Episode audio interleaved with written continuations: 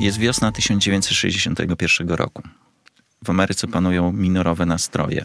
W kwietniu tego roku Rosjanie wysłali jako pierwsi człowieka w kosmos. Yuri Gagarin, dzięki swojemu pierwszemu lotowi w kosmos, wygrał, przynajmniej tymczasowo, wyścig o podbój kosmosu.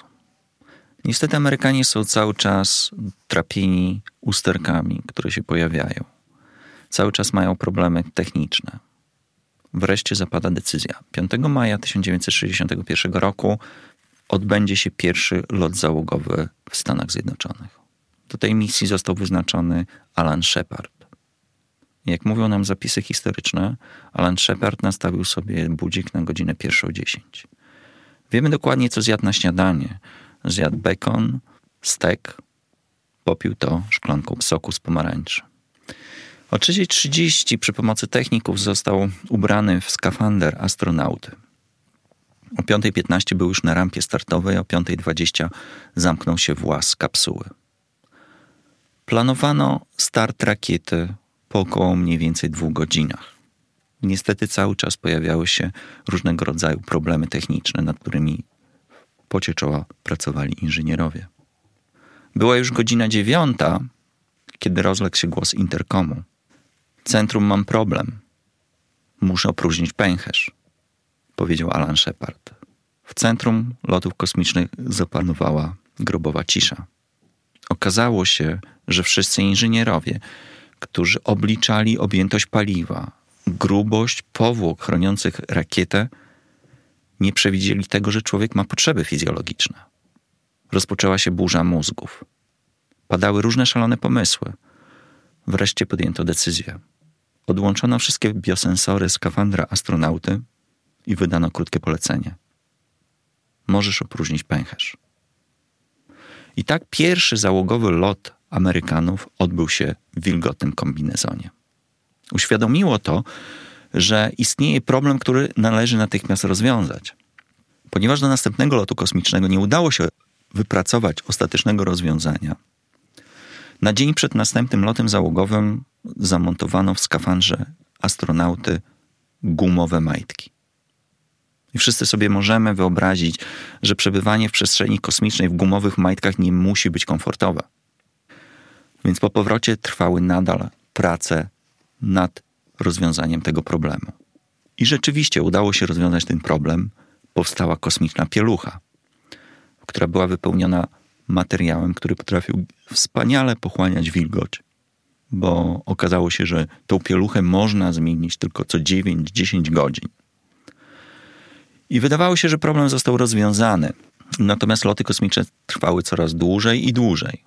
Powstały stacje kosmiczne, gdzie kosmonauci przebywali wiele tygodni.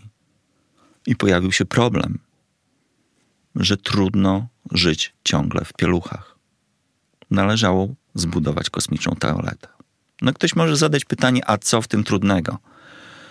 No niby nic, ale jeżeli sobie uświadomimy, że w kosmosie nie ma grawitacji i że mocz nie będzie leciał w dół, a de facto stworzy latającą kulę, to rozwiązanie wszystkich problemów z tym związanych zajęło dobrych parę lat i pochłonęło mnóstwo pieniędzy.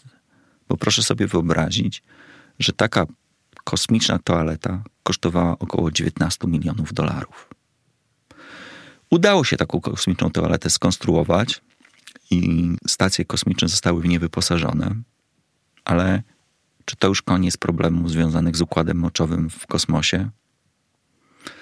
Niestety, coraz dłuższe przebywanie w kosmosie zaczęło rodzić nowe problemy, bo wszyscy wiemy, że my musimy pić wodę. Ale skąd wziąć wodę w kosmosie?